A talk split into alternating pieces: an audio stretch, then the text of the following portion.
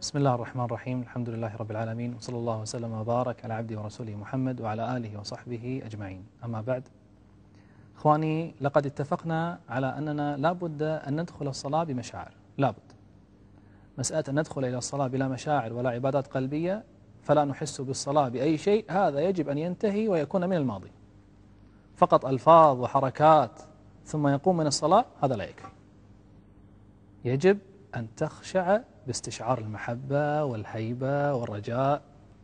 يقول ابن القيم فإن اللذة تتبع الشعور والمحبة فكلما كان المحب أعرف بالمحبوب وأشد محبة له كان التذاذه بقربه ورؤيته ووصوله إليه أعظم. ونحن إخواني نريد أن نلتذ بقربه سبحانه. وقد علمتم أنه ما من أحد يحب أحدا إلا وهو يحبه إما لجماله أو لتعامله أو لإنعامه عليك. وقلنا أن الله تعالى قد جمعها كلها وفصلنا في جمال الله وفي حسن تعامله. بقي أن نتكلم عن حبنا له بسبب إنعامه. ولا أخفيكم. أنني في لقاء اليوم لن أتعب. أبدا لن أتعب في إيصال هذا الشعور إليك.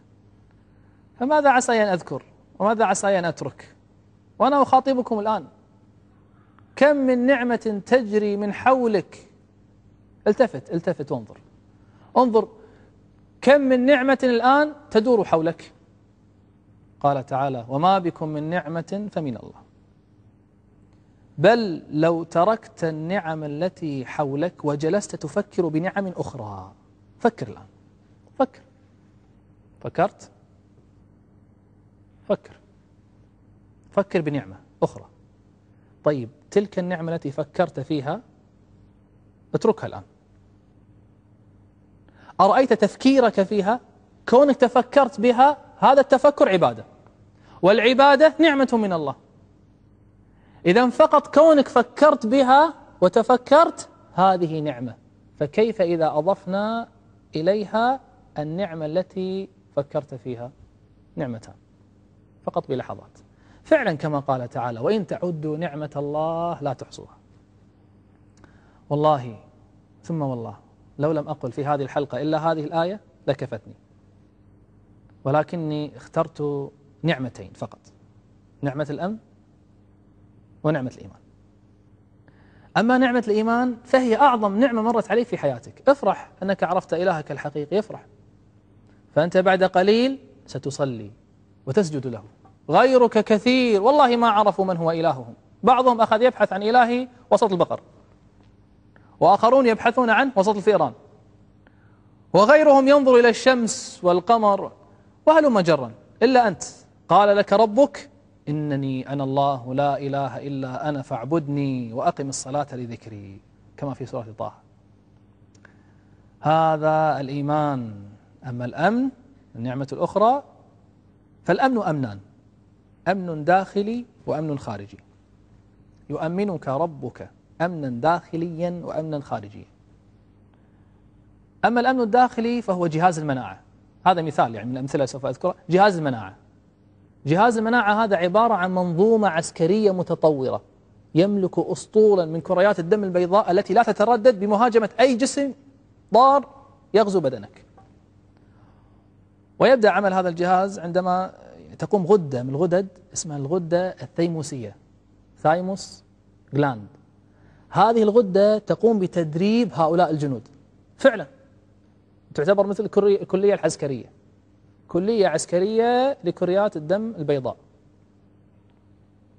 تدربها فترة. نوع التدريب تدربها على التفريق بين الأجسام الصديقة والأجسام غير الصديقة التي تكون في البدن. ثم تقوم بعملية اختبار لها فتعرض عليها أجساما صديقة. ماذا تصنع؟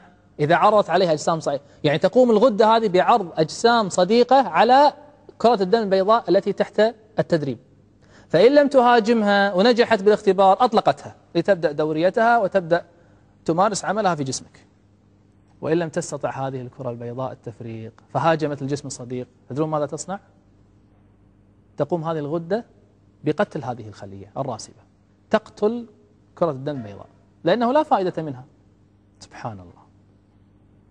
والغريب أن هذه الغدة الكلية العسكرية ليست دائمة في الجسم بل هي مؤقتة. فإذا بلغ الإنسان وكبر فإنها تبدأ بالضمور في بدنك. لماذا؟ يقولون لأن كريات الدم الآن أصبحت متعودة وعندها كفاءة فلا تحتاج.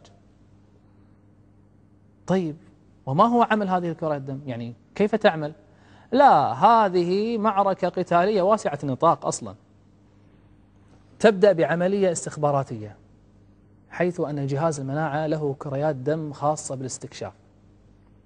فإذا وجدت جسما غريبا دخل بسبب جرح أو شيء آخر يعني تسلل إلى الداخل قامت باستكشافه. خلايا خاصة بالاستكشاف. تأتي إليه وتأخذ عينة منه. عينة من الجسم الغريب هذا. وتوزع هذه العينة على باقي الكريات ليستخرجوا المصل المضاد لهذا الجسم. فإذا تم تصنيع هذا المصل المضاد الذي هو يختص بهذا العدو الداخل جديد ولا يعالج شيئا آخر قاموا بتوزيعه على الخلايا المتخصصة بالقتال والمهاجم والتي تتجهز للانقضاض عليه.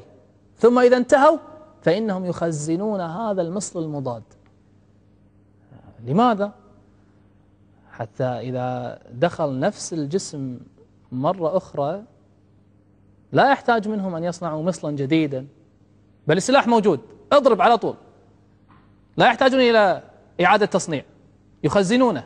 كل هذا يحدث في جسمك وأنت لا تشعر. من الذي يحركه؟ من الذي يدبره؟ أليس هذا من الأمن؟ إي والله. كما قال تعالى وأسبغ عليكم نعمه ظاهرة وباطنة. في الظاهر وفي الباطن. هذه من نعم الباطن.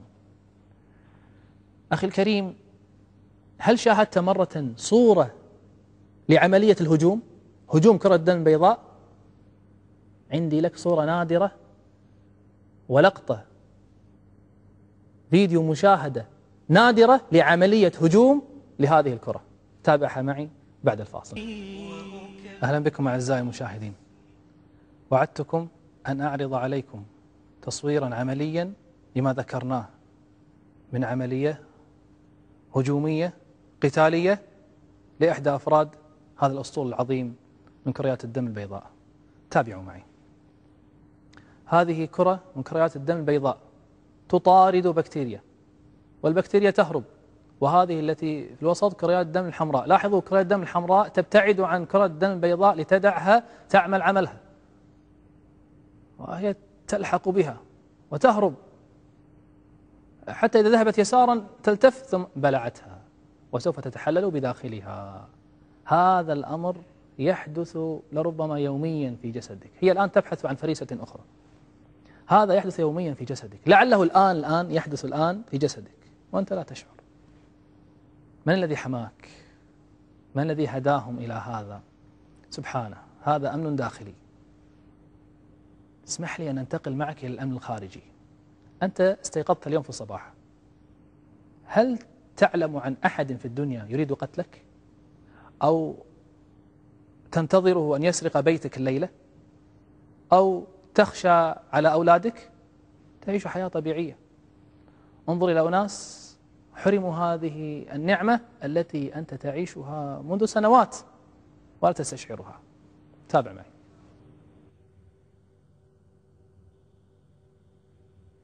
هذا سوق.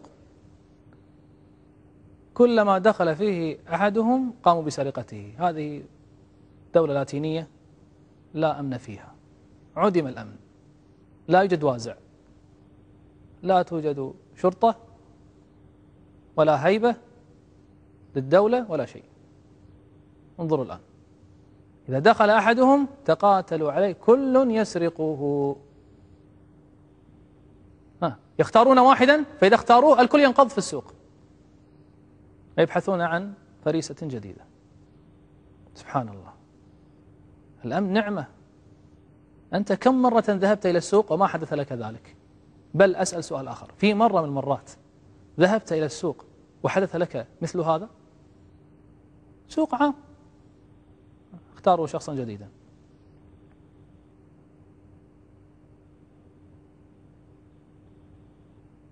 ويبحثون عن كل شارد دوار. لاحظ الذي سرق قبل قليل أصبح يسرق معه يتبادلون الأدوار. فإذا انتهوا منه تركوه. بل بعضهم لا يصدق فلا يزال يبحث. انظروا ماذا يفعلون. حتى قميصه لا يبقى له. اختار فريسة سحبها ثم هرب بل يسرقون حتى قطع السيارات. أعوذ بالله لا أمن هناك ولا شيء. لا أدري كيف يخرج الإنسان هو وأهله وبناته إلى هذه الأماكن. وهذا الأمر يومي. وهذه حياته. انظروا هذا شخص لا حول له ولا قوة. اجتمعوا عليه وحتى قميصه يريدونه. أخذ يضربهم به ثم هم لم يتركوه. فأعادوا عليه الكرة وأخذوا يردون الصاع له صاعين. نسأل الله العافية والسلامة. إخواني إن هذا الأمر الذي يحدث لا يحدث لك ولا لأهلك ولا لأقربائك ولا تراه. دليل على أن نعم الله لا تحس بها أحيانا إلا إذا فقدتها. إذا أحببته وزاد حبك له لجماله ولإنعامه ولحسن تعامله فقد تم مقصودي. والآن أنتقل بك إلى شعور آخر. شعور دقيق وجميل. شعور الحياء. لماذا نستحي من الله؟ دخلنا في الصلاة. لماذا أحس بالحياء؟ لأنه صبور علينا. تحس به لأنه صبور علينا. على كثرة معاصينا له صبور. يقول ابن القيم رحمة الله عليه والرب تعالى هو الصبور بل لا أحد أصبر على أذى سمعه منه. كان مهيب بن الورد يقول خف الله على قدر قدرته عليك واستحي منه على قدر قربه منك. وذكر ابن القيم في كتابه الجواب الكافي فعلا يفعله الله بالعبد هو من أقوى الأسباب التي تدعوك للحياء منه بل ولمحبته أيضا. يقول ابن القيم تمكين الله لعبده من المعصية وستره عليه حتى يقضي وطره. حتى يقضي وطره منها وحراسته له وهو يقضي وطره من معصيته. يعني يحرسك حتى ما تفضح أمام الناس. كيف لو دخل عليك أحد وأنت بهذه الحال؟ يحرسك. سبحانه. قال ابن القيم والعبد يستعين على المعصية بنعم الله ثم بعد أن ينتهي يتركك فلا يعلم بك أحد حتى تموت. يقول ابن القيم هذا من أقوى الدواعي إلى محبته. فلو أن مخلوقا فعل بمخلوق أدنى شيء من ذلك وليس كل هذه الأفعال أدنى شيء. ولو مرة واحدة لم يستطع العبد إلا أن يحبه فكيف لا يحب العبد بكل قلبه وجوارحه من يحسن إليه على الدوام؟ والله نستحي من الله. والله نستحي منه. يقول النبي صلى الله عليه وسلم إن الله عز وجل حيي ستير يحب الحياء والستر. يحب أن يستر عليك ويحب الحياء. وقف الفضيل بعرفة والناس يدعون وهو يبكي بكاء الثكلى يعني اللي فقدت ابنها المحترقة قد حال البكاء بينه وبين الدعاء فلما كادت الشمس أن تغرب رفع رأسه إلى السماء وقال يوم عرفة قال وسوءتاه منك وإن عفوت وحياءه منك وإن غفرت. يقول لو تغفر لي والله مستحي يقول ابن القيم والله سبحانه وتعالى يسأله من في السماوات والأرض كل يوم هو في شأن لا يشغله سمع عن سمع ولا كثرة المسائل تبرمه ولا يتبرم بإلحاح الملحين بل يحب الملحين في الدعاء ويحب أن يسأل ويغضب إذا لم يسأل فيستحي من عبده حيث لا يستحي العبد منه ويستره حيث لا يستر نفسه.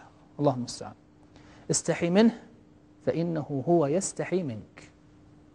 يستحي مني أنا؟ نعم. يقول النبي عليه الصلاة والسلام إن ربكم حيي كريم يستحي من عبده إذا رفع يديه إليه أن يردهما صفرا من نحن حتى يستحي الله منا؟ الله يستحي منك. فهل تستحي منه؟ تذوق هذا المذاق في الصلاة وعش لذة الصلاة. نلقاكم إن شاء الله في الحلقة القادمة.